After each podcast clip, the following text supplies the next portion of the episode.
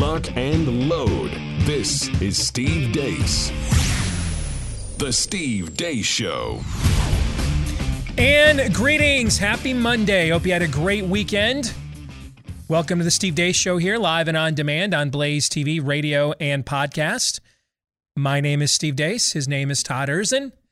His name is Aaron McIntyre. And then you have your own name, which you can let us know by emailing the show. Steve at stevedeace.com. That's D E A C E. Like us on Facebook. Follow us on Twitter at Steve Deace Show. You can look for me as well on platforms that don't attempt to censor me, called MeWe, Parler, Gab, and Gettr. Just look for Steve Deace there. And you can look at clips of the show that are not censored and that are also free to watch when you go to rumble.com slash Steve Deace Show. If you are struggling right now with looking at things because you need glasses or a new pair, and if you like mine, or you want to get something even nicer right now, you can get authentic German engineered Rodenstock eyewear available for the very first time here in the United States. It's an over 140 year old company. It's considered maybe the world's gold standard when it comes to eyewear with over 500 patents.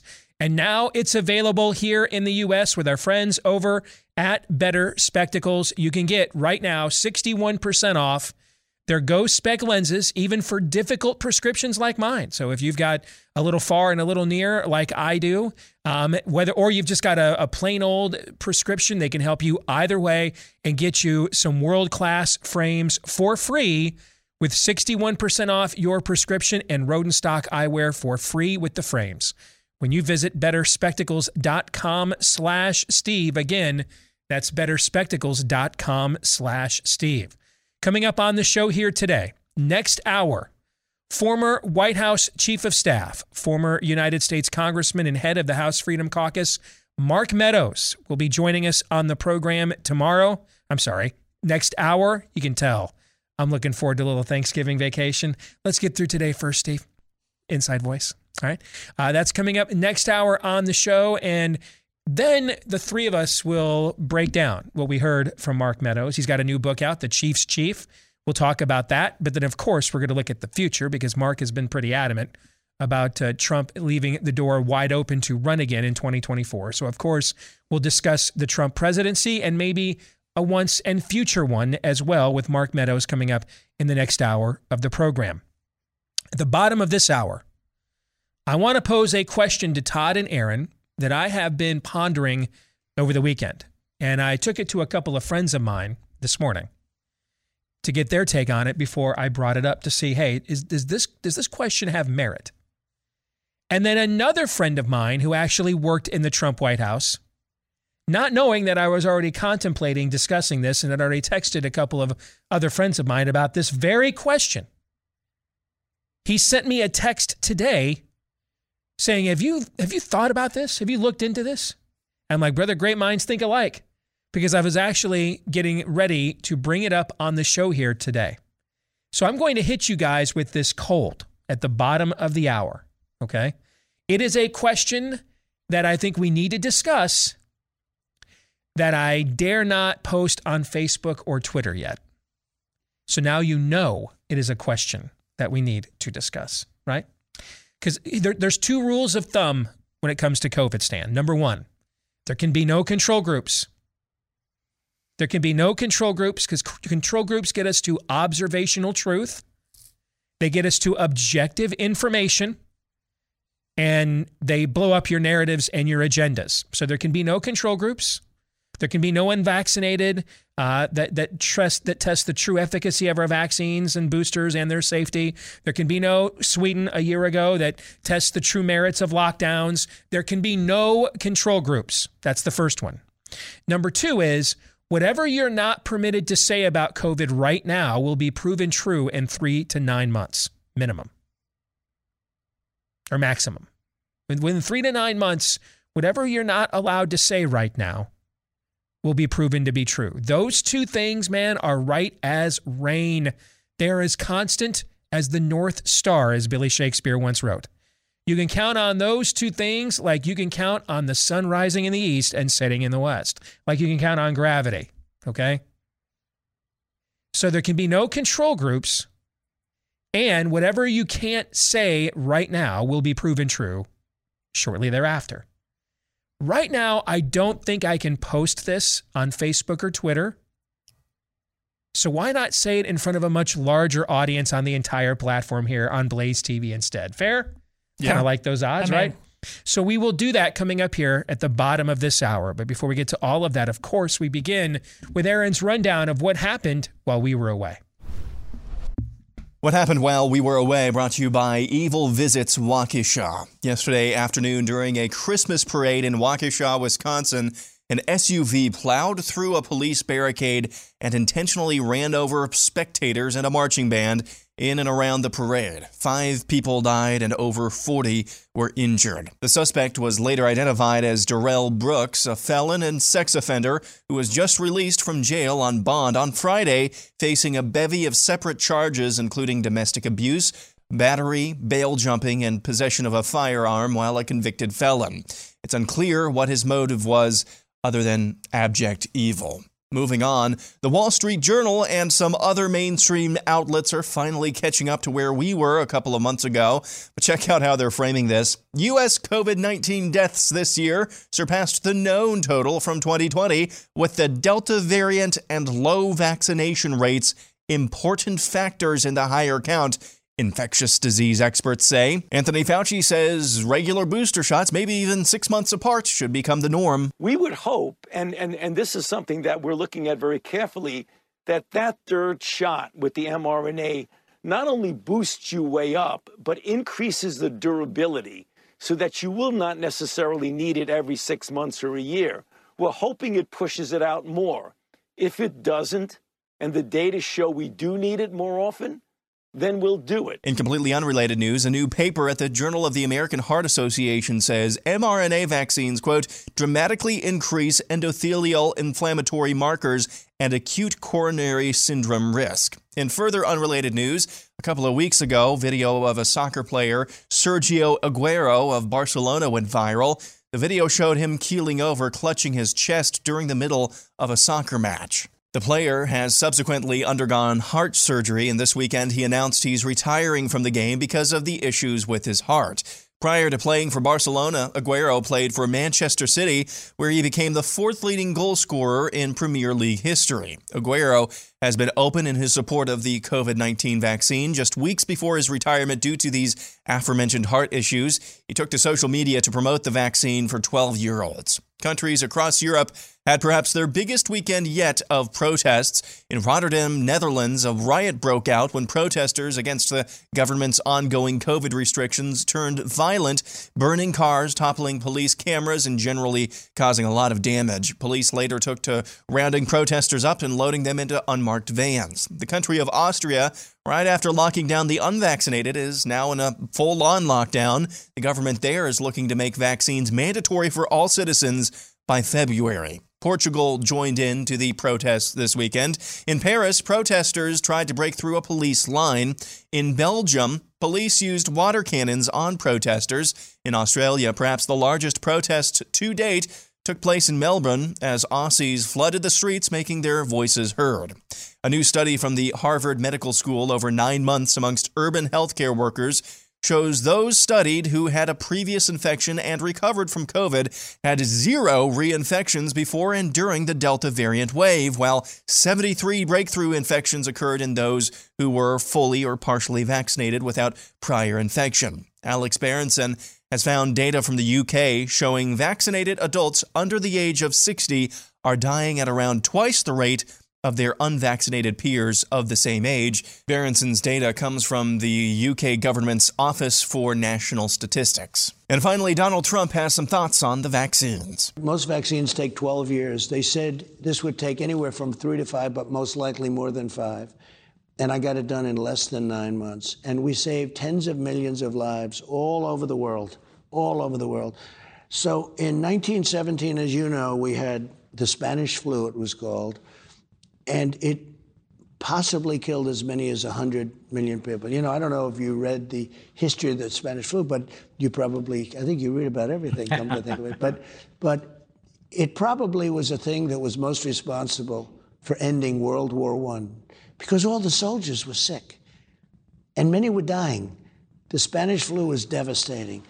And they say up to 100 million people died. And it probably did end World War I, but 100 million people.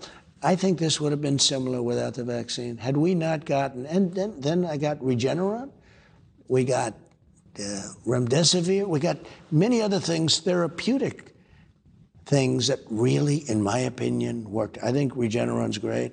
Eli Lilly came out with something that's similar.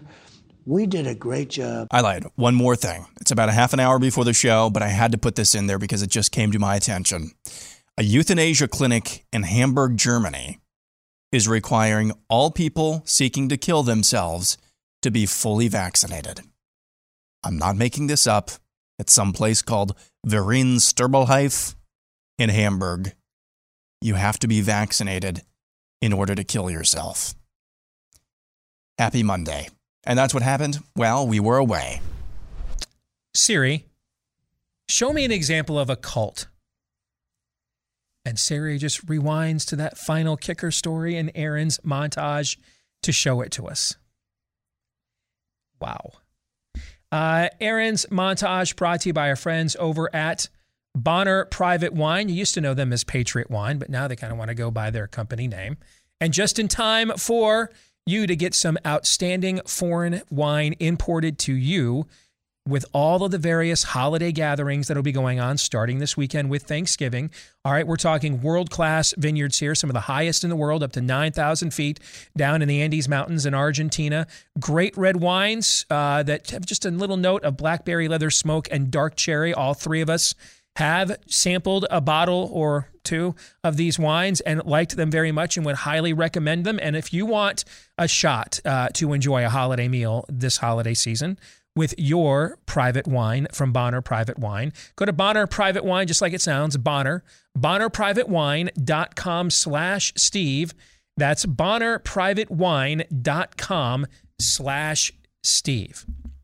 All right, the former president's comments on the vaccines, we are actually going to discuss that a little bit more in detail in the overtime today because I posted that clip on my Twitter account and then just solicited your thoughts. And we're going to scroll through those uh, thoughts, of which there are many. We'll scroll through as many as we can. I'll put like a five minute limit on it.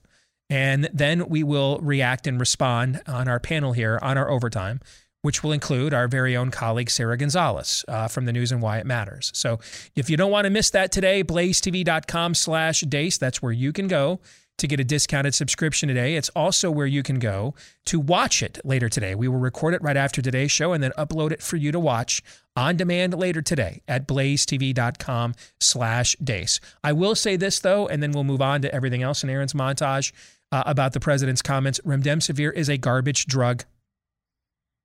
It is a garbage drug that has negative efficacy, and that's when it's not causing you renal failure. Remdesivir is a garbage drug. Regeneron, or the monoclonal antibodies, that's what the president was given to save his life last fall, uh, actually works very well. That's why they're rationing that one. And they're handing out remdesivir like lollipops at the bank, okay? Because Regeneron works, so they want to ration that. Remdesivir doesn't because they're actually trying to kill people. I don't know what other explanation I could possibly come up with to, other than all of these institutions and entities all lost their damn mind collectively at the exact same time. You can choose that option if it makes you feel better. Because I don't think it makes you feel any better than the one I've chosen, which is Occam's razor. They're actively trying to kill people. Why? Go back to what I said just a few minutes ago. There are two things that are constants throughout the history of COVIDstan here. Going on 21 months now. You guys remember what number one was? It was just like five minutes ago, guys. There can be no what? Control group. Thank you. There can be no control group. All right. Regeneron will provide you a control group, a chance for you to get a therapeutic healing without being injected with their experimental vaccines. Remdesivir won't. So Regeneron must be rationed Remdesivir promoted. Now to the rest of what is in Aaron's montage today. I want to start with the Wall Street Journal quickly, and then we will. I mean, the the the, the Harvard study on natural immunity is every study that's ever been done on natural immunity, except one that the CDC tried to conjure up about three weeks ago that claimed natural immunity sucked. It got absolutely and undeniably and utterly destroyed, even within the scientific community. And that's why you haven't heard about it since. It was as bad of an attempt at propaganda as that school map that they trotted out back in January that said at the time the only place it was safe to go to school in person and have extracurricular activities was International Falls, Minnesota. You remember that one? I do. Yeah, yeah. That that study was that bad. That's why they don't trot it out anymore. That's why it hasn't been on CNN since the first 5 minutes after they tried it. Other than that attempt at pure propaganda, every other study that has come out has shown natural immunity including through Delta at the very least has every bit the efficacy as the, whatever they're hyping up about these vaccines. And in most of these studies, they far surpass. So that's just the latest example of which there are many. I want to spend the bulk of our time talking about what happened in Waukesha, but I cannot let go what the Wall Street Journal attempted to do in that headline. We have already passed the total number for COVID deaths in 2021 when they had vaccines that aren't vaccines, they are therapeutics, and that's when they actually work. These things are such a terrible product, they had to literally change the definition of vaccine to call them that. For reals. They changed the definition of vaccine back in September, CDC did, to continue justify calling these vaccines. Because you and I used to think vaccine meant this will stop me from getting something. Nope, not anymore. A vaccine now means if it won't stop you from getting it, it just won't make it as bad as you if you do. Well, that that sounds like um, Mucinex. That that that sounds like Dayquil or Nyquil. That sounds like Tylenol Tylenol cold and flu, right? Doesn't stop me from getting it. Doesn't stop me from getting the flu. It just helps me mitigate the symptoms should I get it, correct? Correct. Doesn't stop me from getting it, nor does it stop me from giving it to somebody else. No. Just helps me on a human personal level to navigate the symptoms. It sounds a lot like Sudafed, right? Yep. Kind of what it sounds like. Yeah. Um, except they can't justify mandating that. So they had to change in an Orwellian fashion the definition of vaccine back in September to now just mean anything. So I, is vitamin D a vaccine now? I mean, because that's the number one indicator of COVID spread is vitamin D deficiency as it vis-a-vis in accordance with seasonality. So is vitamin D now a vaccine? That's what I'm going with. Yeah, why not? Okay, so I guess dude, I'm taking like 8,000 IUs Yeah. of vitamin D a day. So I can tell you I'm fully vaccinated. I'm getting boosted every morning, in fact. Even I'm all vaxxed up now. yes. All right. If anything that stops you from the, uh, getting a severe version of an infection, and obviously my vitamin D vaccine worked because I got COVID. I felt crappy for 36 hours, literally felt like there was a tire iron on my chest, and then suddenly it just went away and I was fine. Didn't take anything else. Didn't take any ivermectin. I've- actually got ivermectin now, but I didn't take any ivermectin, hydroxychloroquine. I was out in a way on a speaking engagement in South Dakota when it hit me. So I, I couldn't get to anything. And by the time I got on the plane to get back home, I was totally fine. So I'm back at work on Monday. Like nothing happened. So I guess my vitamin D worked, right? So I, I, I'll chalk one up, my little one person study for my vitamin D vaccine. So there you go. Okay. But to say when we've all, th- the same weekend that we crossed the threshold of more COVID deaths this year with these therapeutics than we had last year without them. And to then run a headline that claims it's it's the low vaccination rates that have led to this. Does anybody within the headline department at the Wall Street Journal have a brain, a soul, any credibility, a conscience, any credibility at all? How can you possibly assert that? How can you possibly assert that on any level of common sense at all? So more people died with this the, the virus that we didn't have vaccines with this year than last year when there weren't any vaccines. But we're going to blame it on the unvaccinated? You folks at the Wall Street Journal, one of the last newspapers left of a major of major standing that a lot of people on both sides of America's culture war have any semblance of respect for. You guys ought to be ashamed of yourselves. That's that's onion Babylon Bee kind of parody level stuff. And of course, at the Wall Street Journal, they take themselves very seriously. I mean, they're over there golf clapping Jonah Goldberg, and I don't even know the other dude's name because I don't watch Fox, man. In fact, I didn't even know those guys were still on. It's Hayes. Is that the other guy's Stephen name? Hayes. Because they resigned over Tucker Carlson's show or something. Yes. Okay. Yeah. Um, how do you? You're you're the smart people, and you guys run the headline that says, "We blame this on the unvaccinated, even though there are more deaths this year with vaccines than we had last year without them." Just shameful propagandizing. And I, I really hope whatever it, whatever you're getting paid over there for the ad schedule from Eli Lilly, Gilead, Moderna, Pfizer, I man, I hope it is. I mean, I just hope you guys are just burning burning cash. Please tell me you're whores and not sluts. A whore I can respect. It's just transactional, man. All right. It's the oldest. There's a reason we call it the world's oldest living profession. One of them's even in the lineage of the Messiah. So I got nothing but I can I get I got nothing but res, but respect and proper due for flat out whoring yourself out. And that's just you know the human condition post Genesis 3. Sluts though. I'm getting nothing for this. I just I want in on it. I want the attention. I just, you know, I want the recognition. You know, he gave me a jelly bean when I exited the backseat of his car. He, you know, let me ride shotgun to the prom. Didn't even take me though. I mean, really? Please tell me you all are getting paid for a headline like that. Please. That you just didn't do it because you're hopelessly devoted, Sandy Duncan. Please don't, no, just please, please show the receipts. And I'll be like, all right, I'm good. Hate the game, not the player. I get it. We all got bills to pay and mouths to feed. I get it. Okay. But please tell me you didn't just do this because you're suckers. Okay. Because I kind of fear that's probably why. And that's really pathetic. Let's go to Waukesha. Now there's a there's a couple of different versions of this video, which I'm grateful Aaron did not show you, but I did watch.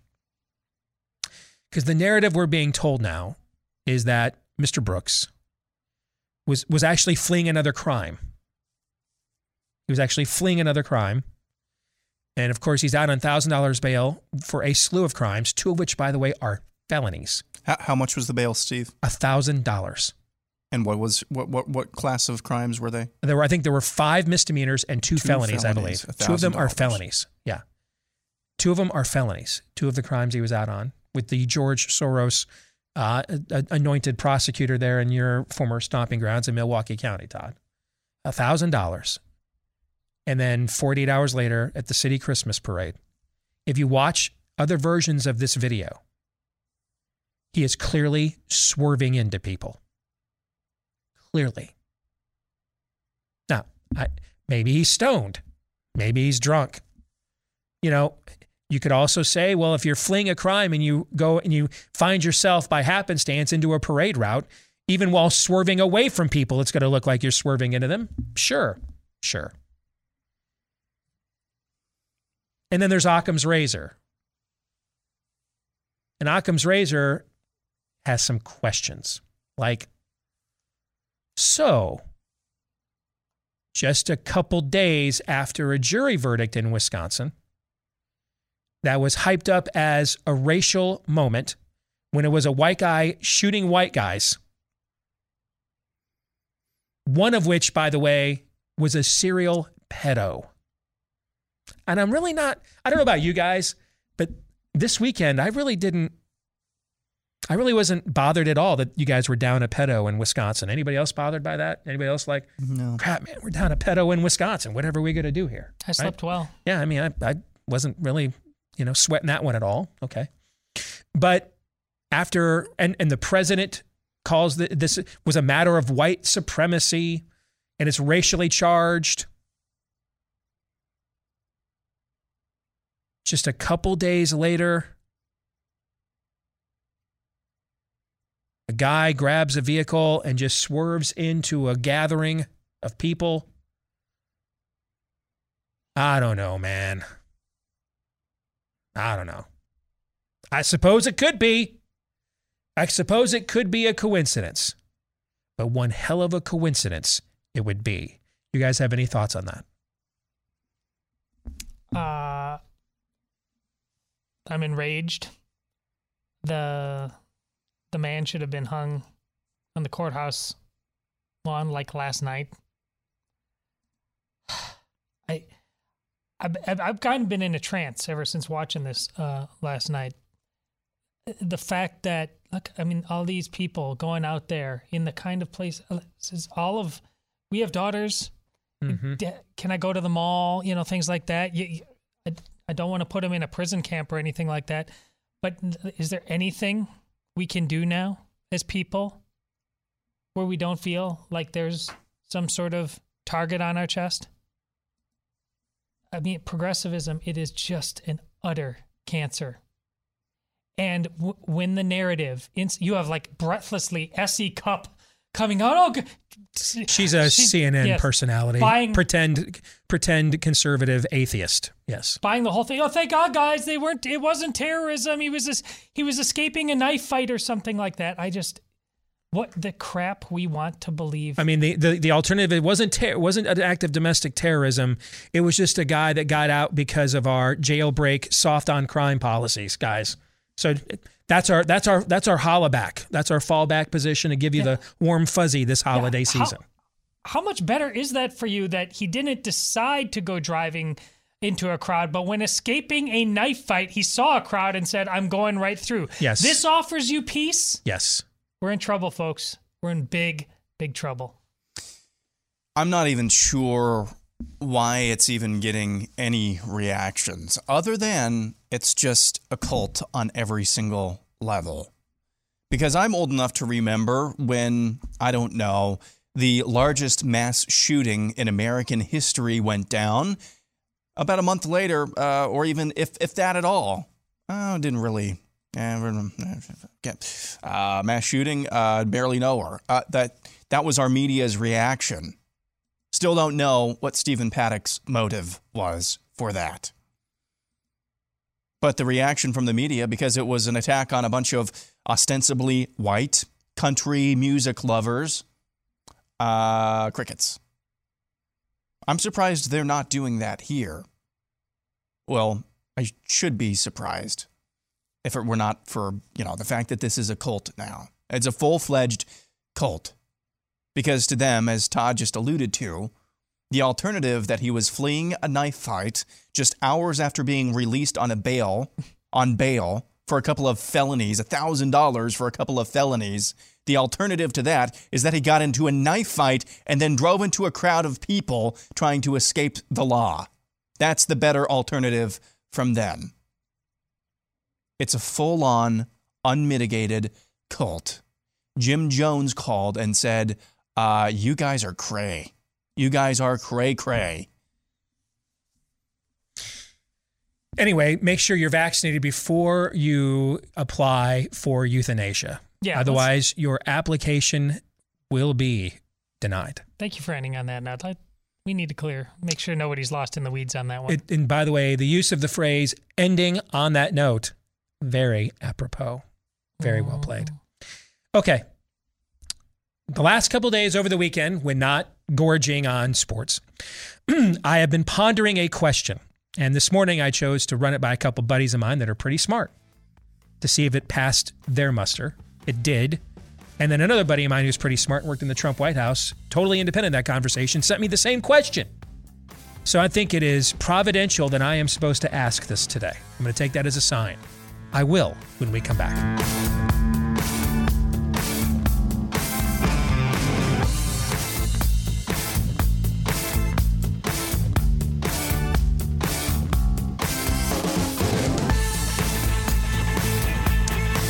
You know, you have homeowners insurance for a very good reason because without it, you know, a fire, flood, burglary could destroy you financially. But there's another major infraction out there you need to be made aware of uh, that your homeowner's insurance, though, likely won't cover.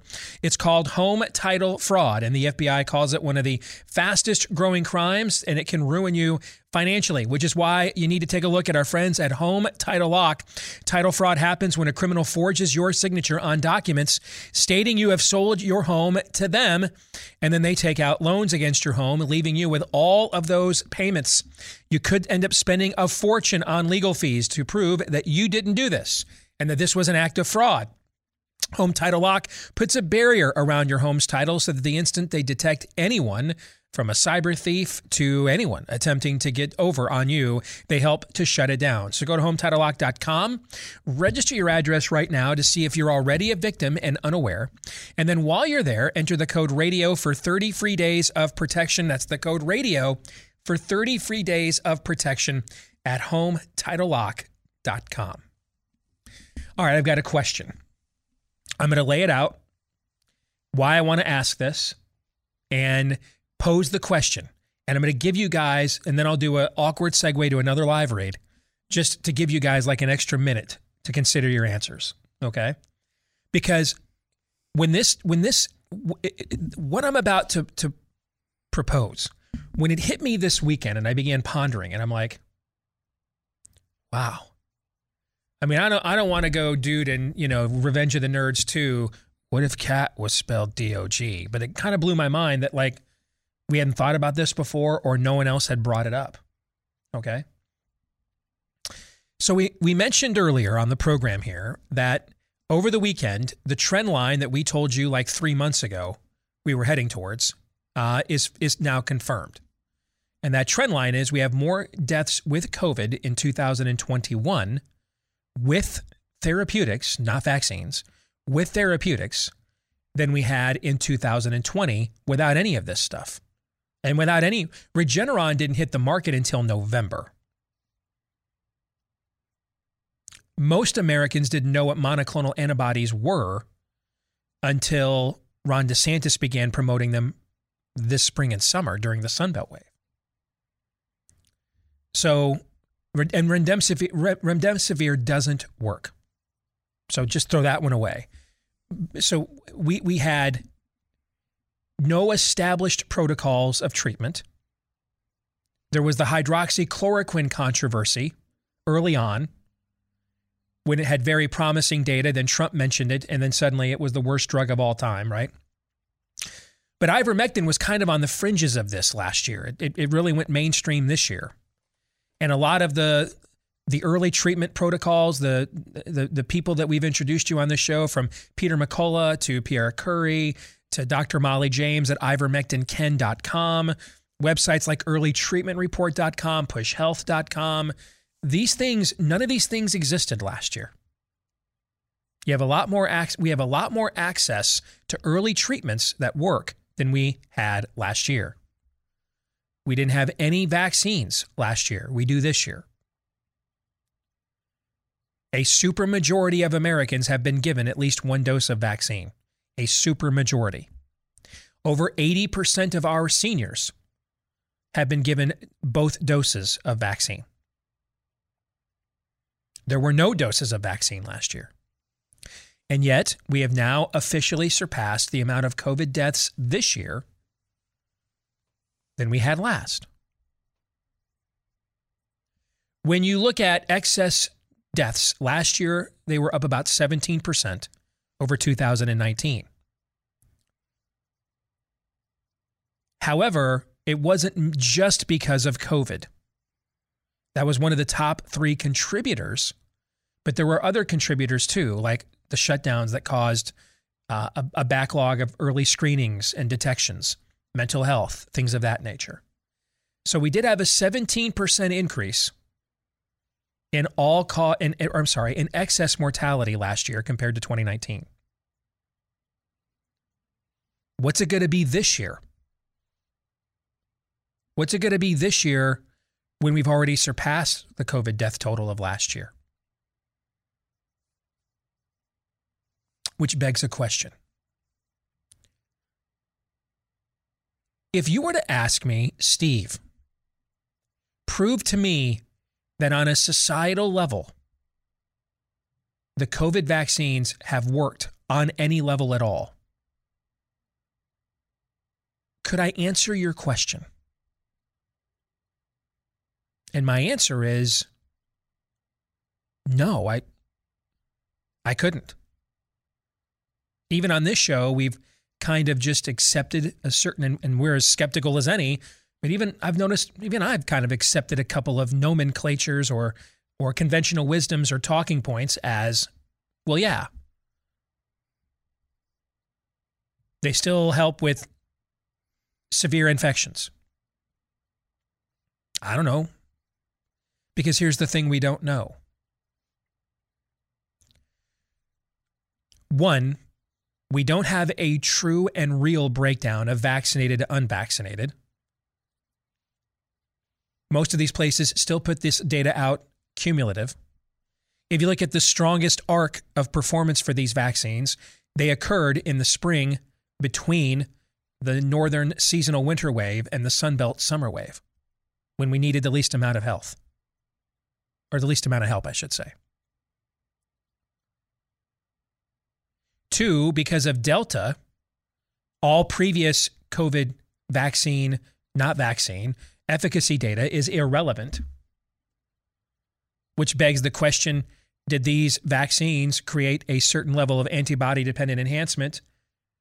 Or, as Geert Bosch points out and Robert Malone points out, they violate evolutionary science and have therefore made the strain stronger. Did they contribute to what Delta became? I don't I can't answer that for you. I can't I can't answer for you with, with a real true raw number breakdown of vaccinated to unvaccinated is. I can't answer that for you. As someone that's done as much research into this as anybody has, I can't answer that question for you. I'm not qualified to answer the question of what, if any, contribution have these therapeutics made as a poor product to a more virulent strain. And then the people that are qualified to answer those kinds of questions seem very uh, hesitant, I guess we'll go with, to you know get answers to such a question. Third, we have no real true investigatory process for adverse side effects. So we don't even know we don't even know the risk ratio level on that level. We don't even know the risk reward ratio. We don't know because there would have to be and some off there would have to be some off balancing there, right? With the risks. So when when I look at all of these things, on a societal level. And now I, I told you in September. In September, I told you if you sign up for this, you need to know you are really signing up for an ongoing human trial of injections and re-injections with experimental technology with no known end in sight. And now you've got Anthony Fauci saying in late November, you might have to get these boosters every six months. We don't know what the long term side effects are of this sort of technology being re injected by the billions of doses into people over and over again because you have to that's a multiplier when you just keep doing it over and over again. We don't know if it alters your physiology or immune system in some way, shape, or form. We don't know the answer to that. And so when, when you consider all of those variables that I just raised, if you were to ask me point blank, Steve, can you definitively say that the COVID non vaccine therapeutics on a societal level have been a net positive in saving lives? I I can't answer that question. I, I I don't know how I would answer it. So now I want to pose all of that to Todd and Aaron. Give him a second to think about it here while I tell you about Built Bar, the absolute greatest protein bar of all time. I cannot wait for the next commercial break because I told you I tried this flavor that's coming out here soon this ruby chocolate built bar puff, which is like their marshmallow variety. It is incredible how good it is.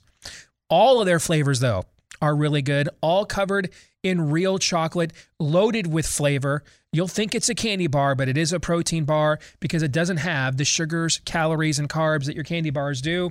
It does have the protein, though, that you're looking for. And if you want to try it today, 15% off when you use my last name, Deace, D E A C E, as your promo code. When you go to built.com, promo code DEACE, use promo code DEACE to get 15% off today at built.com. All right, gentlemen. Your Aaron, I- thoughts? I'm probably pretty predictable. You want to take a shot? So, I just giving the giving the vaccines the maximum imaginary benefit of the doubt. Let's say they are, um, let's say they're one hundred percent effective. One hundred percent effective in keeping people from severe outcomes, hospitalization, and death. Let's say they are 100% effective in doing so. It would still be hard, though not as difficult as it is now. It would still be difficult to determine whether or not they're actually working because of the way we're reporting data. Now, the reason why it would be um, it would be a little bit uh, a little bit easy because you would have anecdotal evidence, and then you would have long term evidence as well. Well, we have X percentage of this population is vaccinated, and you would think the deaths and hospitalizations would follow. You know, that's kind of the bottom line result.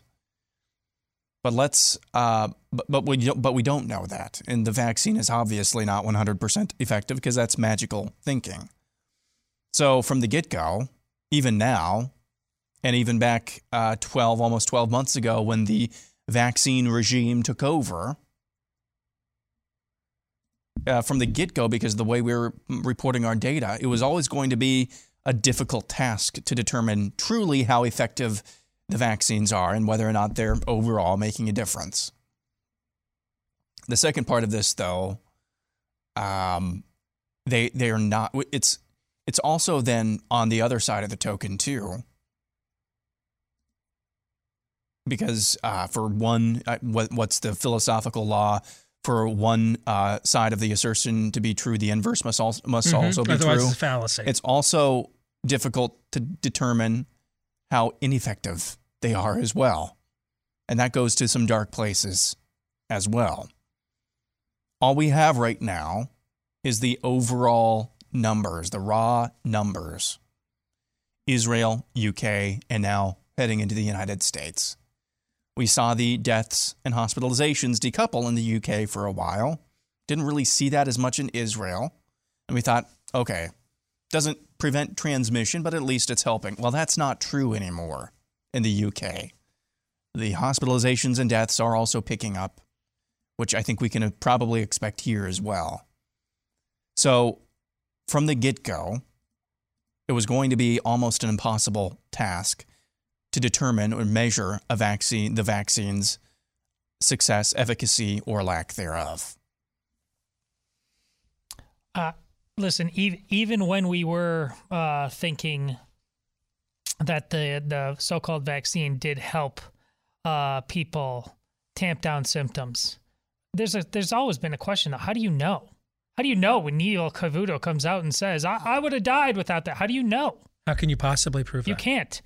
See, this is the magical power of vaccines. I would have once this was a not a regular vaccine, and you know what I think about those. But once it was an mRNA vaccine, I I would have never allowed mass vaccination. It would have been experimental be, within the most vulnerable populations. We knew from the beginning it didn't come like a thief in the night for children. We knew that it was over 60 to 65, largely with comorbidities, many times multiple comorbidities. We knew very early there was a place called Sweden that showed signs that you were not going to turn into a pile of ash. We've known that for a long time, though, when you chose to do something differently. We've known a lot of things for a long time now. This was a terrible idea from the beginning, and it's even a worse idea now because we're learning right now that in the eyes of many, these vaccines cannot fail. It's impossible for them to fail. And it, and Fauci's telling you, well, if we get more data, we might do that. They don't care about data. It has nothing to do with data. They will never let the vaccines fail. no matter how many times they fail. I don't know how I can be more clear about that. To me, the best you can say is that they are effective. And I can't say this yet, to, but just analyzing the trend, okay? If if if I were doing data analysis for a, a campaign or a business like I have done throughout my career, and they asked me, what's the knowing where the data is and has gone, what is the best case scenario that you could lay out for what this could eventually mean? Because there's not enough data in yet to know one way or the other. The best case scenario is that these work in mitigating symptoms for a limited amount of time, but will require, at least until they, unless they develop a superior product, will require you getting consistently injected and re-injected with them within a, a, within intervals. And those intervals could be three months, six months, nine months, yearly. We don't know that yet. And that is with a technology that we also don't know yet. What is the long term ramifications of putting that into your body? We don't know. See, we're back to what I said earlier this year. Everyone here is taking a risk. We do not know the long term ramifications of even an asymptomatic exposure to a virus of, let's just call it, malicious origin. Neither do we know what are the long term consequences of being injected with this experimental technology, especially now if we're just going to keep re injecting you with it. Do we know the answers to either one of those things? No. No, we don't.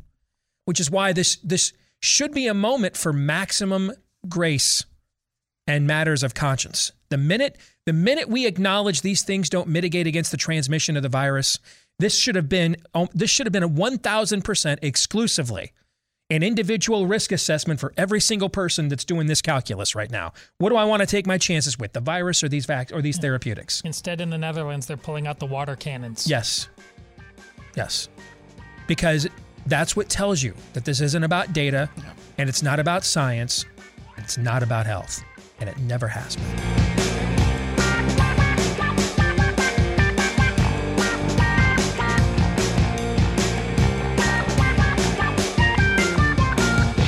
And we're back with hour two, live and on demand here on Blaze TV, radio, and podcast. My name is Steve Deace, Aaron McIntyre, Todd Erzen here with me as well. Let us know what you think about what we think. You can email the program, steve at stevedeace.com. Like us on Facebook. Uh, follow us on Twitter at Steve Deace Show. Uh, you can also get clips of the show on rumble.com slash Steve Deace Show. And if you are a podcast listener, please, if you like the show, leave us a five star review. If you don't like the show, we wouldn't ask you to lie. But if you do like the show, please, by all means, embellish. Even if you just like it a little bit, give us a five star review anyway. We need all the help we can get. Uh, and please hit subscribe or follow on the podcast platform of your preference. Uh, so many of you have done that and led to the exciting uh, growth of our show in these last couple of years. We thank each and every one of you. So thank you.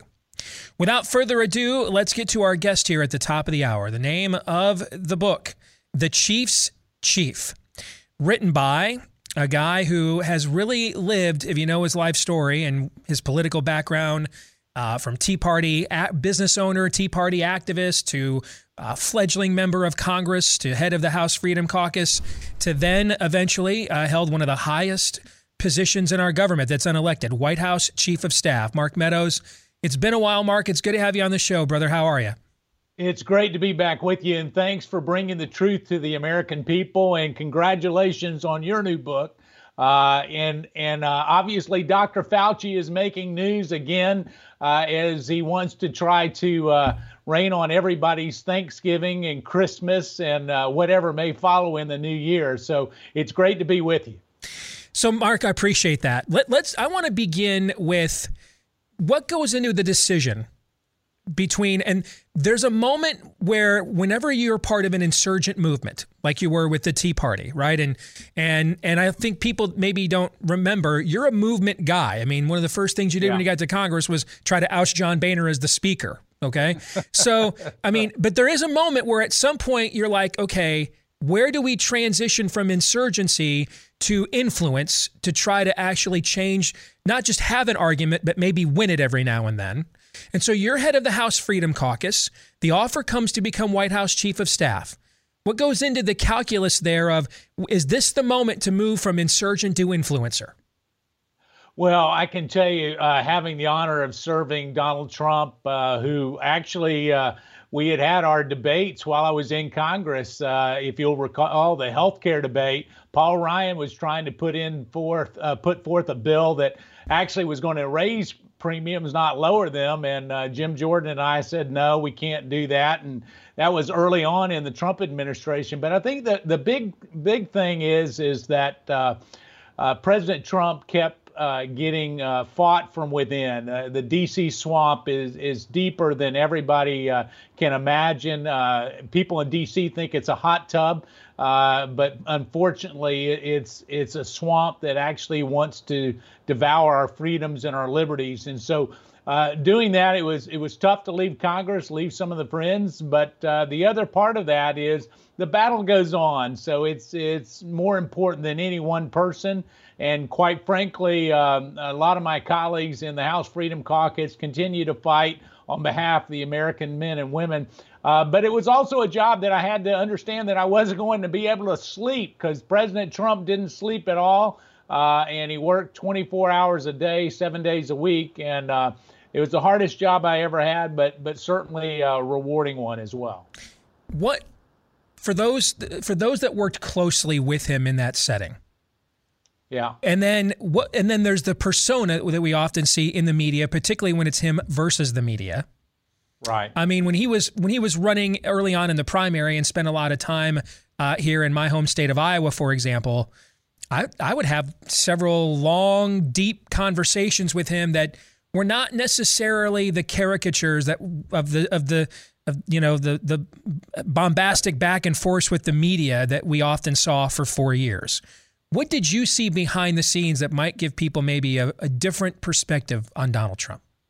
Well, it's interesting you say that, Steve, because in the Chief's Chief, I kind of outline a, a, number of those conversations. But but the person in Donald Trump that uh, you got to speak with in Iowa, I got to serve uh, in the Oval Office, actually was somebody that was more interested in what Americans thought uh, and and what what the media wants to portray is that he has his way of thinking and that it's going to be his way or the highway. And quite frankly, uh, what he wanted to do is have a real back and forth. And so, uh, as you noted, uh, he might have a conversation about everything from from uh, the Iowa State Fair to Iowa corn to uh, what's happening in California and how that may affect it. And he'll have that real conversation and uh, and sometimes it's on a personal note. I mean, uh, we we laughed about being old enough to remember who Perry Mason was and Columbo and and things like that. And those are those are the kinds of conversations that you'd have around a dining room table. And actually, when you get President Trump uh, in the privacy of of those moments, you find that there's a, a real care and compassion, not just for America first, but for the American people and what matters to them. Let's go to the job. Yeah. And, you know, I've, I've told our audience that the, there is no real way to win. The, the presidency is not a game. There is really yeah. no way to win. It, it's the ultimate Kobayashi Maru test. I mean, it, you are trying to mitigate no win scenarios on a daily basis, right? Right. You take over in March of 2020, and then, of course, that is the month that the entire world is about to change and still has not really changed back. And it might end up being irrevocable in some places. Who knows? Walk us through that transition. Yeah, so it's amazing because there were so many people that uh, had just been put in place really prior to me coming in to be chief of staff. I was actually uh, joining uh, many of the calls early on while I was still a member of Congress. And uh, in March, and and they talked about this 15 days to slow the spread. And and my my question to all of them is, if we shut down the the, the economy, you know, wh- what are the parameters for opening it back up? And and you're right, we still have yet to open up everything. In fact. There is this uh, reoccurrence of let's put in this mandate, let's do this particular thing in the interest of safety, and and the president was was trying to seek that advice. Uh, but you are many times in a no-win situation. I, I can tell you this: that um, he would bring in uh, all of his advisors, uh, but more importantly, he would uh, he would have a real debate in the Oval Office and and try to come up with things uh, that that actually benefit the American people. But the interesting thing is, even with the the 45 day shutdown of the economy, he was very cognizant of the fact that he was going to have to bring it back very quickly so that more people weren't harmed. And he often said, you know, we can't make the the the cure way, uh, worse than than actually the what ails them. And uh, and so uh, a, a, number of uh, but that's that's why the 45th president did in my mind uh, such a tremendous job uh, because he would weigh those kinds of things make the difficult decisions and even in spite of political consequences oftentimes that would be heralded his way we just had Peter Navarro on our show a little more than a week ago. Um, yeah. Of course, you know him well. And for people yeah, that don't know well. the name, uh, he was kind of Trump's China czar, for lack of a better description. and but he expressed to us a great deal of frustration in trying to get intel, um, accurate information on data and the virus, to the true motivations and origins of the virus and the Chinese government. He expressed to us on our show frustration working within the White House structure that there were clearly elements that were attempting to obstruct getting that kind of information to the West Wing. Can you speak to that as the chief of staff or the former chief of staff? Yeah, so uh, so Dr. Navarro is exactly right. When you look at at the information that was coming down, uh, whether it was relying too much on China's data uh, that we knew was incorrect, or uh, actually kind of uh, doing what I would say the diplomatic Heisman and saying, uh, "Hold on, let's let's don't be too uh, too difficult on China," and and that's still happening today. And and uh, and so Peter is right when it came to some of these individuals, whether it's Dr. Fauci uh, or Dr. Birx or some of the other people at NIH and HHS uh, they there wasn't a whole lot of desire to be uh, transparent. I, I, can tell you, I I told the president uh, what he needed to do is make sure that we got out of the the WHO. We sent a very clear message that they were uh, teaming up with uh, with China. And oh, you would have thought that you know I had. Um, spike the, the, the punch in a, with poison because uh, everybody said, well, we can't get out of the WHO. And yet, still today, we're paying uh, for China research. We're actually still not getting uh, the kind of data from the transparency. And so there were a few people like Peter and a few others that wanted to hold them accountable. But there was this back and forth, oftentimes in the West Wing, uh, that was more of uh, you know, an, an, apologist for for China than it was for transparency for America. So much of last year, Mark, with COVID was a data war, an information war. Yeah. And you know, I I would sit here on our show daily, and we're we're talking to scientists from Stanford, people like well Scott Atlas, who eventually joined the White House Coronavirus Task Force. But yeah. people, but there were scientists from. That's what kind of shocked me from the beginning. Is there were people from elite academic centers, guys like you and I can't get into. All right, Stanford, Harvard, right. Oxford, Yale, that kind of called BS on what Ron DeSantis now calls Fauciism. All right, right. and we're kind of calling BS on this from the beginning. And I, I spoke to a lot of people that within our movement, within conservative media, that and tr- everybody trying to figure out: Are you guys getting this kind of information in the White House, or is it just one stream of data and information from Debbie, uh, you know, bedazzle your face shield Birx, and I go on, I go, I go visit my family for Thanksgiving while the rest of you stay home for Evs, and Anthony Fauci, who's just a consistent total dissembler. We're, how come we never created an alternative information stream from those two individuals do you think? Yeah uh, so part of that steve is uh, so the answer is is were we getting some of that? And and the answer is is uh, yes in in in part. Uh, it's part of the reason why Scott Atlas actually came on uh, uh, because we needed credible voices that would actually at least give you the real debate where you could have two sides. But the other thing that we see, and that's why you taking the, the truth and, and letting the truth be told, uh, is is so critically important is that the overwhelming majority of the media uh, have you know they they've set Dr. Fauci up on this pedestal as being truth. uh, and and every time he talks, I mean, he was on the media uh, more than uh, than Mike Lindell was doing uh, TV commercials on Fox. I mean, it was uh, it, it, was incredible. And so so when you look at that, Steve, um, w- that that information would come to the White House. Uh, but it was just so overwhelmed by so many others in uh, in the media, uh, and and breaking through was very very difficult. I, I, can tell you that that President Trump kept focusing oftentimes on on the therapeutic side of things and and more on the therapeutics than on the vaccines. Uh, and and yet uh, was was getting a real pushback at uh, FDA and NIH uh, where they wanted to push more on the vaccine side of the equation. Um, uh, candidly, uh, Dr. Fauci, and I put this in the book, The Chief's Chief.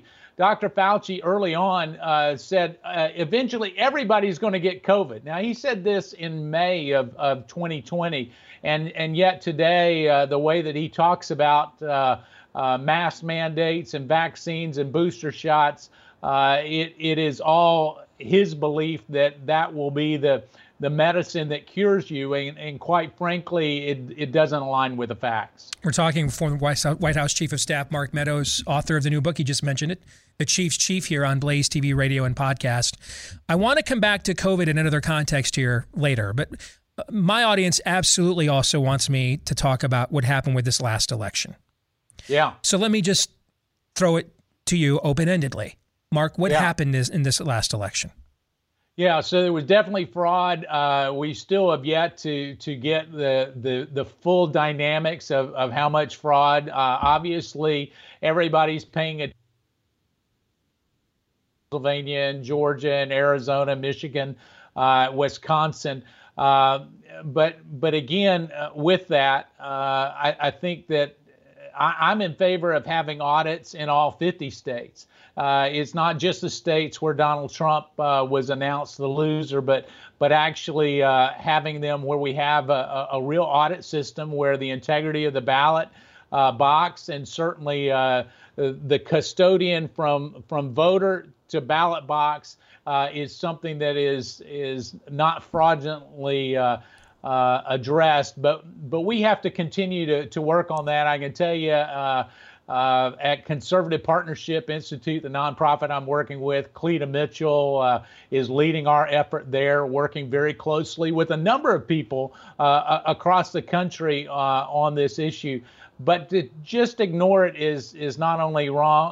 Wrong, and I mentioned in in the book, The Chief's Chief, that we've, you know, it's chapter 15 talking about the long con and the way that so many on the left, uh, not only through mail in ballots, but through the whole Russia hoax, set in place uh, the, the ripe um, uh, environment, I would say, uh, for fraudulent behavior to happen. And, and uh, we still have yet to get to the bottom of it. Do you feel, or let me put it this way do you trust the current election process? Because I get emails yeah. from people all the time that tell me, what's the point in voting if they're not going to actually and accurately count the votes? Yeah, well, uh, that that's true, but at the same time, what we have to do is make sure, being part of an activist, uh, as you mentioned, we actually need to make sure that we stay involved. And I can tell you that uh, in Virginia, uh, in this most recent election, uh, over 90% of the polling places actually had uh, had somebody that was was there and trained and and and accountable in terms of potential uh, observations of fraud. And, and that's uh, about a 60% increase from where it was in 2020 during the presidential. Uh, and, and it depends on the state. Some states are better than, than others when it comes to uh, election integrity. Um, do I have complete confidence that that fraudulent behavior is is certainly uh, not going to happen in a number of states. No, it's why there's over 300 legislative solutions in state uh, legislatures across the country. But we actually have to get them enacted and make sure that we're there. Uh, I think that we need a, a, paper backup, a real paper backup, so that these audits uh, indeed are are done in in a way that is not only uh, uh, trustworthy, but but convincing where they stand up to scrutiny. And and uh, as we look at that, Steve, uh, it, it's it's a work in progress. I, I can tell you that um, just returning back from Nevada, there are a number of people that are working on this issue there as well. And, uh, and, and it's critical uh, for the American people and those that are listening in and tuned in right now that they would uh, they would actually stay involved. Uh, you know, if if your ballot is not going to be counted, uh, then certainly it will be frustrating. But it's it's too early to give up, and quite frankly, our country is too great of a country to give up. We just need to work together to find a, a solution for what ails us. Well, well said. If you could go back and do anything differently, that final year in office, yeah. And there's no way, man. We're guys. Of course, you play this stuff out in your head. You're up at night. Yeah. Wish we could have done that differently. What's the one thing Yeah. you would have done differently? Well, uh, w- one of the things that well, I, I'm I'm going to answer it with two. So you gave me one one option, so I'm going to give you on two different fronts on the two different issues we talked about. One is very early on spending a lot more time on therapeutics, on what actually uh, would, if you came down with COVID, what could you actually take to actually be a treatment? Uh, the president had pushed that, and uh, I should have pushed harder on that. And the other is in July of 2020, uh, when I was told that we had uh, attorneys that were were there uh, willing to contest a, a number of the potential election anomalies, as they would uh, call it then, uh, in these states, to make sure that that was a lot more robust and and uh, and well well sourced. So those would be the two things I would have done differently. When we look to the future, and you have not been shy about pointing this out, and the president has been about probably as coy as he's capable, but it's fairly obvious that if health doesn't intervene, he's going to run again in 2024. And that has uh, a lot of people excited. But if there's one question that I see happen a lot, and as I mentioned at the top, you're a movement guy. You come out of our movement, so you're well tuned in into what shows like mine and sources like The Blaze and audiences like ours, what they think. The one thing people want to know is, um, are did we learn lessons from the first time in in in personnel? So here's a list of people I prepared. So you look at you look at William Barr, who after his handling of Russia the the collusion fraud probe, I think disappointed everybody on the issue of election fraud.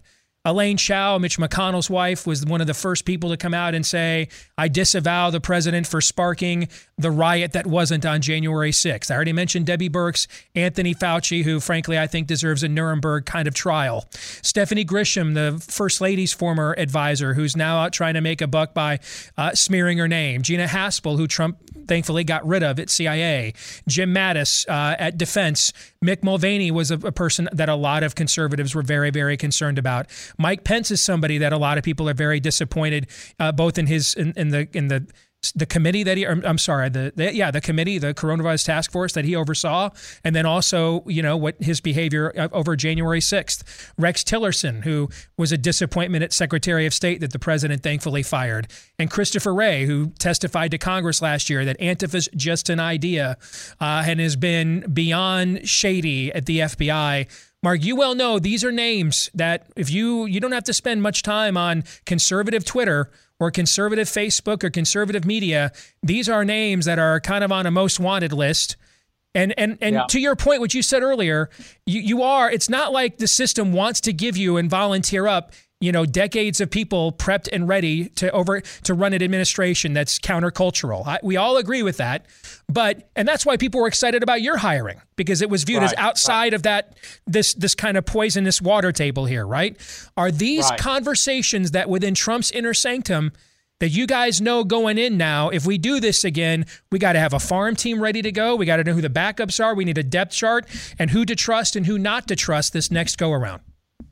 All right. So in the last tra- chapter of the Chief's Chief, I outline exactly what you're talking about uh, because uh, I've had those conversations not only with President Trump, uh, but with others in his orbit. And here's the interesting thing: is he said, Mark, as we were leaving, he said, "Man, I wish we knew then what we know now." And and that was all about personnel and about how. Uh, even some of his friends recommending people that he hire people uh, and and we need to be quick to fire and slow to hire and actually it was the other way around they were very quick to hire and slow to fire and uh, leading into november of 2020 we actually had uh, uh a huge list of uh, org charts uh, where we were actually going to revamp all, all of washington d.c so i can tell you those that are tuned in now uh, in President Trump's second term. Uh, it, the personnel will be key because personnel is policy, and uh, and there won't be the the the person inside uh, the tent uh, shooting at uh, metaphorically at the president of the United States. And uh, and we'll make sure that we get that part of it right. And if not, we'll be quick to fire. Final thing, what didn't I ask you about that our audience needs to know? Well, they need to buy your book, and uh, and so you didn't ask me about that, but I think the the the bigger the bigger thing is is um, what what indeed uh, would be the the, the greatest challenge going forward. And I think the greatest challenge going forward is is can we survive uh, another three years of, of Biden administration policy that that honestly uh, I, I, couldn't imagine that it, it, would have gotten this bad this quickly. Uh, socialism slash communism is uh, becoming a, a, talked about thing on Capitol Hill. And so we can't just rely on 2022 and 2024 if somebody has an R behind their name making it right. They need to have intestinal fortitude and a backbone of steel. Uh, thank you uh, for uh, bringing the truth to the American people and, and letting the truth be told. Appreciate it, Mark. Thank you for your time, brother. God bless. All right. Take care. God bless you. Thanks, Steve. You Take bet. care. You bet. Name of the book again is The Chief's Chief. Uh, and it releases on December the 7th. Pre orders are available right now at Amazon if you want to get it. Pre orders available now. It releases December the 7th. Uh, the Chief's Chief by former White House Chief of Staff, Mark Meadows. Very kind with his time there. We on purpose didn't tell him how long it was going to be because I had several things I wanted to ask him. So Thankfully, Mark was kind and generous to stick around here for about 25 minutes. Uh, let me tell you before we move on with the rest of the program, where we want to discuss what we just heard from Mark Meadows. Uh, we'll tell you first, though, that if you you need to know, you've got 360. Is that a lot? That's a lot. 360 joints from your neck down each vertebra in your back to your arms, your hips, your knees, your feet. That is 360 different places in your body where inflammation could seep in and cause what is known as chronic pain. Now, what's chronic pain? It's that lingering, nagging pain that, and soreness and achiness that just doesn't seem to go away no matter what you do. It's not an injury. If you've got an injury, by all means, go and get professional treatment right away. But if we're talking the nagging, lingering, chronic variety, chances are that's too much inflammation in your body. And if you want to see uh, about an all natural anti inflammatory backed by 35 years of clinical research and going on the last two years of my daily usage, so I can personally attest to its effectiveness. It's called Omega XL, and you can try it right now. Buy one bottle, get a second one for free. Buy one bottle, get a second one for free when you go to omegaxl.com slash Steve. That's omegaxl.com slash Steve or give them a call at 800 844 4888. That's 800 844 4888. All right, before we go to, um, we get in depth on his answers, and we'll do that more in the next segment. I want you two to tell me what did you think about the questions I asked, Mark? I, I tried to get to some of the issues we spent so much time, for example, on do they know about this or what, why isn't this happening with COVID last year? Is there a question I should have asked that I didn't ask, or a point that you think I should have pressed more? Well, ultimately, uh, start why it wasn't just a matter of bringing Atlas in, and it might be in hindsight too. But it, did Fauci just and company did they just flat out need to be fired? I mean, if if there was a, if there was interference being run informationally, how can you possibly do your job effectively as commander in chief if the so-called health ex- experts, which you'd be the American people by default, you know, trust the experts. That's in the water table everywhere. Well, you clearly could not trust the experts. Why would you even work with them at some point? Why did you not fire them? I mean, so the reason I didn't ask specifically about firing Fauci is because I thought he was part and parcel with an overall. I was actually planning on asking about that and realized actually there's about seven or eight people, you know, oh, that that yeah. many of us wanted fired a lot sooner. So let's go ahead and make it kind of a, a package deal, if you will. But that's why yeah. I approached it that way. All those all those names on that list. Mm-hmm. And there's more names. I just took the no, most no. high profile ones at the most high profile jobs. I can't. I can't think. Of, none of them are wreaking havoc over our lives currently, except for Fauci. Wray is Wray is still at FBI. Okay, remember? Wray, excuse me. There's, there's another one. But I mean, that, he's he's basically the Democratic Party Stasi at this good point. point. I couldn't. Remember, but that's the point. They, this is it, it, because he wasn't taken care of when he should have been. Here we sit. Yeah, th- it's clear that they tried some form of stapler guy with him, right? They brought Atlas in and kind of tried to move him, you know, downstairs to another office, talking Fauci. Yeah, yeah. They did try that stapler guy approach, but you're right. You, you typically got to drive a stake through the heart yes, of a vampire like that, right? Aaron, was there something I didn't ask I should have? Fascinating question that I'm not really sure if there's a possible answer to it. But where would the where would the typical Trump administration staffer or cabinet member where did they get their information or news from hmm. on a daily basis? Now that may be impossible to answer. Where were their where were they getting their sources of information? Because you would think they of all people would be near the source of all of those pieces of information, but I think for the most part, um, it was governed, at least during COVID, like they were anything but. And I think you saw DeSantis learn from that mistake when, before he started pushing back policy wise, he created an alternative stream of data yep. with a different set of experts, right? Correct. All right, we'll come back. We'll get some reaction to the interview here next.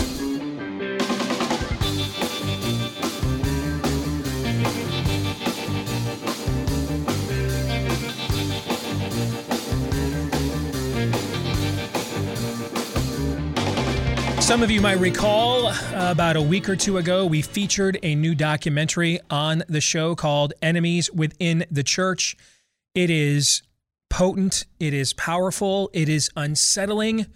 And part of it is because it, it does what, what I've done to others for many years. I just roll tape of their actual comments, and then you realize, oh no, that actually happened. So I can't blame the messenger.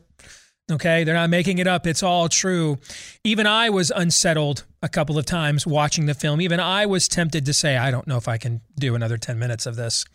So I got a dose of my own medicine there. All right. If, if you want to watch Enemies Within the Church. It brings together Christian voices from across the country and the world, really, uh, to share what they have seen about the infiltration of the evangelical church in America. And one of the things I mentioned to you, Todd, that as a Catholic, that is brought up in this film on several occasions. Is that this is the same playbook of how the Catholic Church was infiltrated with what we now call liberation theology and things of that mm-hmm. nature, right? So it's the same playbook, just running against a different team this time. But uh, I would encourage you, you can buy the DVD or purchase the pay per view streaming at enemies, plural, enemieswithinthechurch.com. You can get either the DVD or the pay per view stream at enemieswithinthechurch.com. Uh, some quick reaction I've gotten in the inbox to our Mark Meadows interview. Uh, Mike Baldwin says the last question you posed to Meadows was the cornerstone. Now that we know President Trump questioned his administration's loyalty and those personal agendas while very much still in office, yet it chose to wait until reelection, I don't believe in do overs. Uh, Kirk uh, writes, You, me, me, uh, let us down by not asking Meadows why Trump remains tone deaf on the vaccines and January 6th. I'm disappointed. You know, Kirk, it's fair here. If I'm going to ask Meadows if you could do anything over again, what would it be? If I could do anything over again, this is why I wanted to read your note, Kirk, because when it was over, I'm like, I totally forgot to ask about the people being detained on January the 6th. So I got to own that criticism, Kirk. You're right. I did let you down by not asking about that. So that's why I wanted to read your note to point that out. That one is on me. So my bad. All right. Now I want to get you guys' reactions to the answers. And the floor is open. Who wants it? Overall, I found it too optimistic. The I don't know Mark like Steve does. I don't know him at all. But I know these times. And I know we are here within 12 hours of a guy just making a political statement by getting in his car and plowing through a bunch of people. And now the press is running interference for it. Listen, there's there's no uh, we, we learned from our mistakes and we're anxious to put this in front of the electorate again. And these are like I'm I'm doing a rough vibe paraphrase of what I got, but n- no no book is going to solve this. And heck, Steve and I I wrote a book, but it's it, it, those are just opening salvos to action on a level that no one has put in before in terms of taking this country back. I, I just I, I I I needed a deeper sense that if and it's it was seemed undeniable like when Steve said about the, the optics of him clearly running again Mark didn't run away from any of that embraced it seemed to say like it, it, I was kind of reading between the lines that, that you know it, the things we're addressing in this chapter is how we're going to go into hiring and the firing and the personnel and what we're going to do differently. But this is, I still got the sense that real fundamental core lessons haven't really been learned. This is a civil war now. And the enemy that bamboozled them last time is it, I don't it doesn't feel like it can lose whether it retains the White House or not. I don't think it's threatened in the least bit by Trump winning back the White House because of how it knows it ultimately won scoreboard last time. So I'm feeling not not by Mark personally, but I'm just feeling a little disheartened. I guess I should expect it. I, I don't I, I, I don't look around anywhere. It's not just Mark. I don't look around most people places these days, no matter what forum I'm in, personal, p- professional, getting a real sense that people are ready to do what must be done. Sean Connery. I, but then again, I'm I've been in a mood since I saw that last night, and I might not have I, that car crash last night. Uh, car crash, that murder spree last night. Mm-hmm. I might just not have eyes to see right now, and that's on me. Well, it's good to be self-aware. That's that's good. I'll also add that is Mark's personality. He is just a nice, you know, uh, cheery Southern gentleman. That that's kind of his personality in general. Just as an FYI.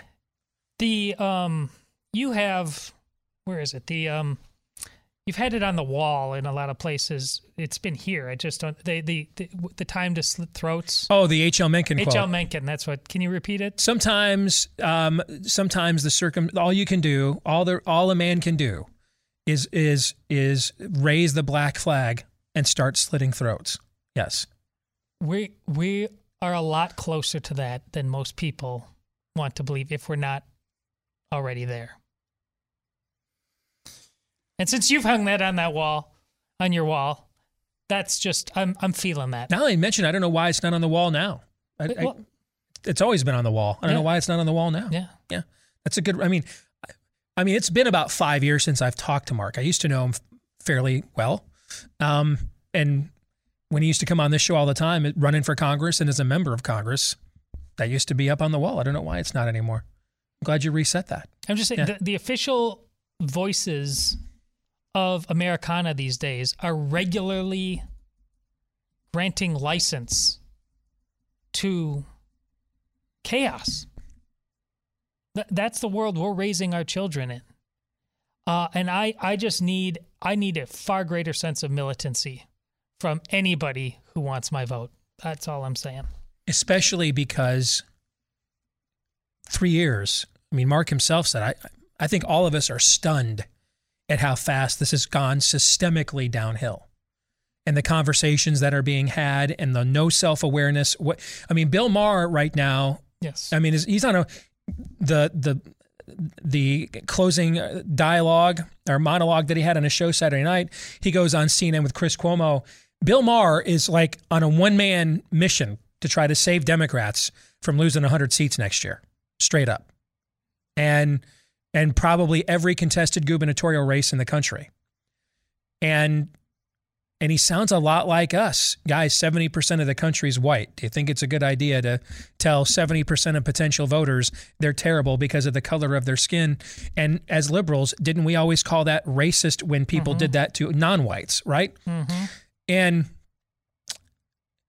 if, if we've had, as Mark said, this level of deconstruction in a year, where are we at in two or three years? Right. Is- and we're the ones that are going to be out here suffering through this, right?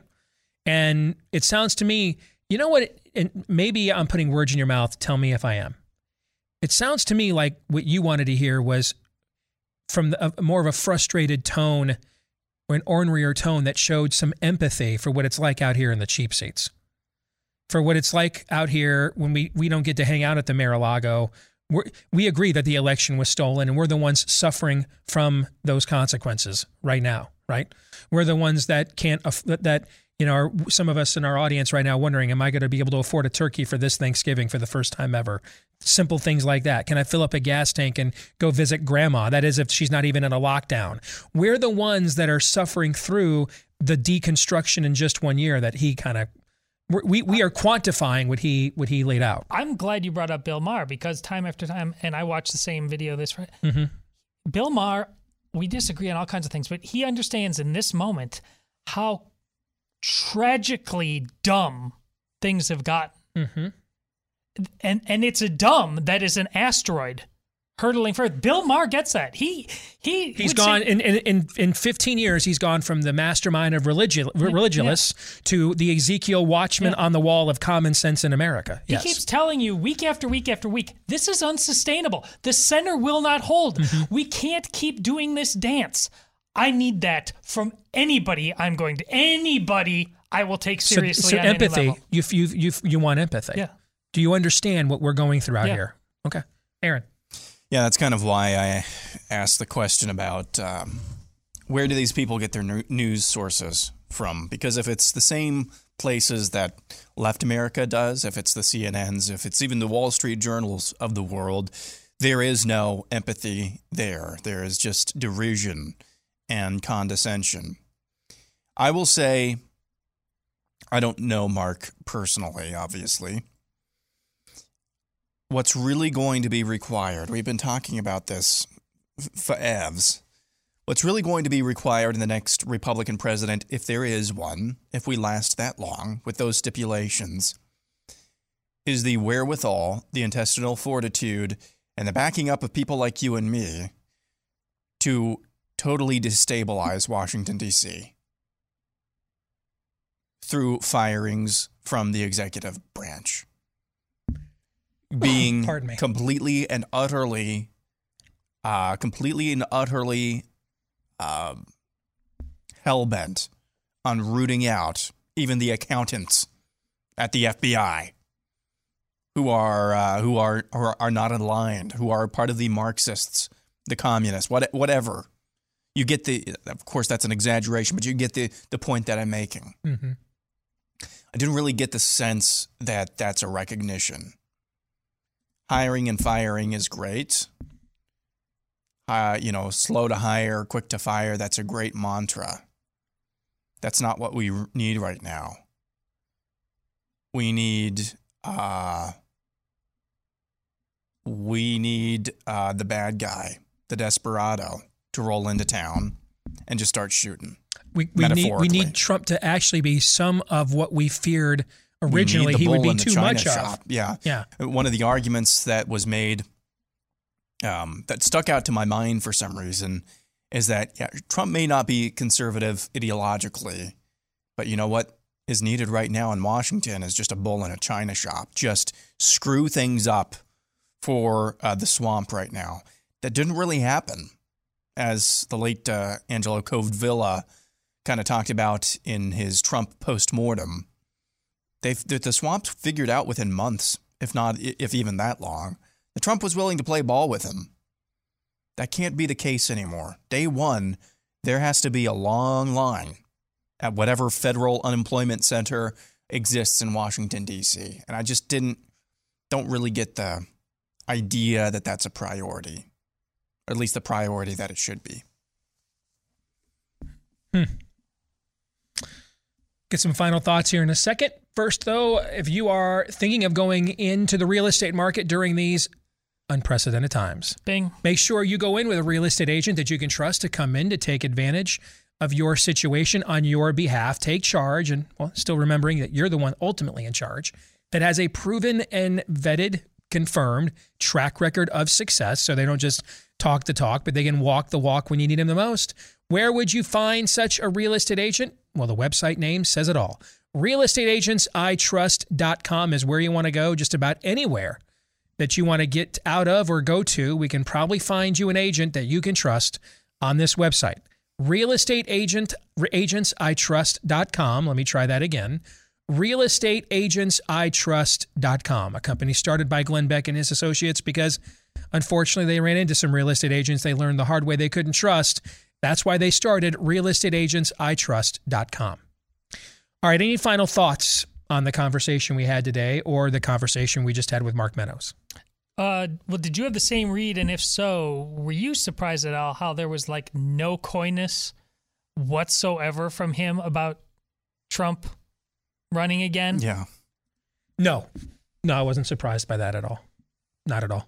I, I um, no, I wasn't surprised, and I, I think he probably knew better than to try some of that kind of fake coyness. You see what I'm saying? Yeah. Yeah, I, I think he probably knows that I probably would have not been down to clown with that. Um, I think you also got, I think that's also why you got a couple of specific things from him that he wishes he could have done over. Because this isn't the show to go on to just to to to just think you're going to get away with just your talking points. You know what I'm saying? So, um, you know, he admitted two key mistakes that that he was involved in: the lack of uh, prevalence and attention given to therapeutic treatments for a respiratory virus, and that they were not armed up enough uh, for what was in store for the election, and they got caught, frankly, uh, with their knickers down. Uh, when and now you're trying to get lawyers and activists and uh, one of my best buddies was part of the rapid response team for the White House. They try to get on the ground in Pennsylvania, for example. And you're trying to do this at the same time that they've got the windows, you know, um, blacked off and counting and harvesting ballots and votes. So it's a little too late now. You know what I'm saying? Shots have already been fired, right?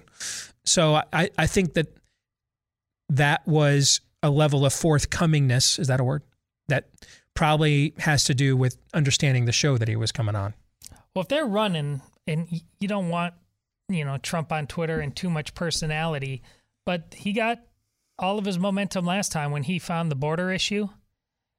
Shouldn't they be out there with three, five, ten issues in a formal contract with America some way right now? Yeah, but I would also say the longer they can avoid making Trump the singular face of the opposition, the more likely that the agenda that you want will be successful. Because the one thing that they the, the Democrats want to run on is Donald Trump because it has a proven track record of success. That's my point. Why get the agenda out there as soon as possible? So the, there's the coattails of that just grow and grow and grow, and Trump just kind of becomes a a default to that. Like what idea? It's just Trump now. What ideas? What would be different? People need to know. I that. will tell you this. I, here's what I can tell you without violating a confidence. Okay, this was this is a heavy part. Those insider conversations between Chip Roy and Kevin McCarthy that Politico came out with last week. That, that that's let's just say that is part of what what we'll call an ongoing dialogue. What the hell is our agenda? Yeah. And the Republican leadership doesn't want to lay out an agenda because it doesn't want to be held accountable to it. Right. It just wants to run on, you know, vote against Democrats. Aren't they ruining America? And Chip's like, well, what, what are we going to do with the power if they give it to us, right? Yeah. So, yeah, this is a conversation that is being had. Okay. Yep. You may not like the outcome of it, though. I'm going to warn you. probably won't. Yeah. John 3:17.